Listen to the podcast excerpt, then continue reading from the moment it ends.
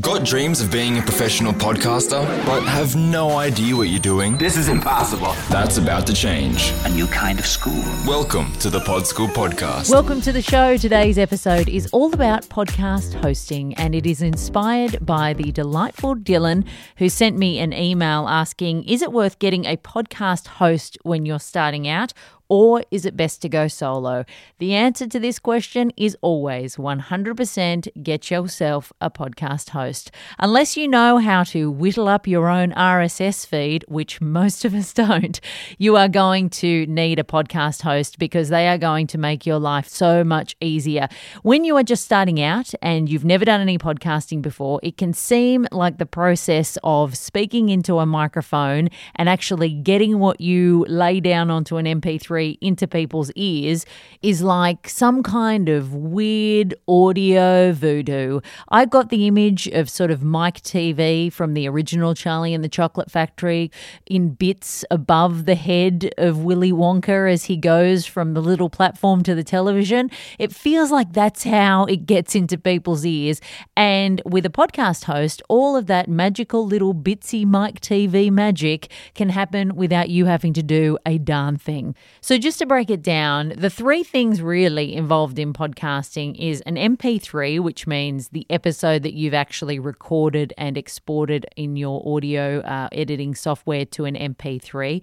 Then you need a podcasting host, which is going to give you a place to upload those MP3s, insert all of your episode information, and also create what's called an RSS feed. And then that's the third thing that you need because that's how directories and podcasting apps find your new episode so they can show people who've subscribed to your show that there is a new episode available.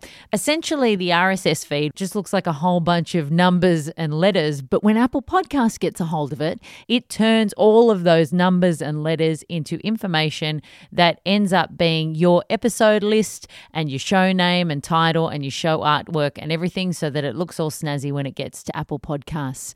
The podcasting host is the guy right in the middle who takes all of your lovely MP3s and hides them away in a nice little storage facility. And then when somebody wants to download your episode, they're the person that shows them where to download that episode. And you don't have to do a single thing. All of the magic happens behind the scenes. So it's very, very important that when you're podcasting, you get a host because that's the only way that the directories are going to be able to find your show. And if you want to be found by listeners, you have to be where the listeners are going to find shows.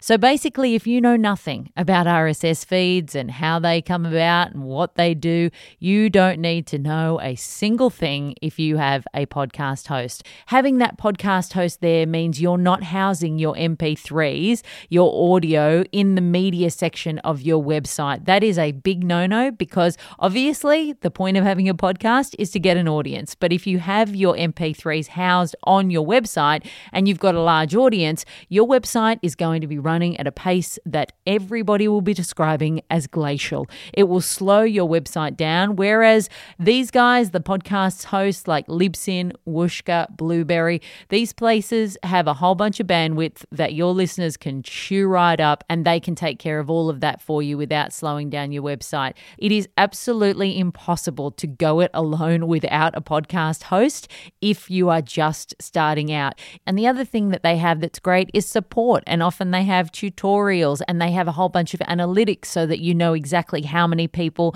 are downloading your show, where they're coming from, and all of that important stuff that you want to have at your disposal if you want to get advertising advertisers on board in the future and if you just want to brag about your sweet numbers.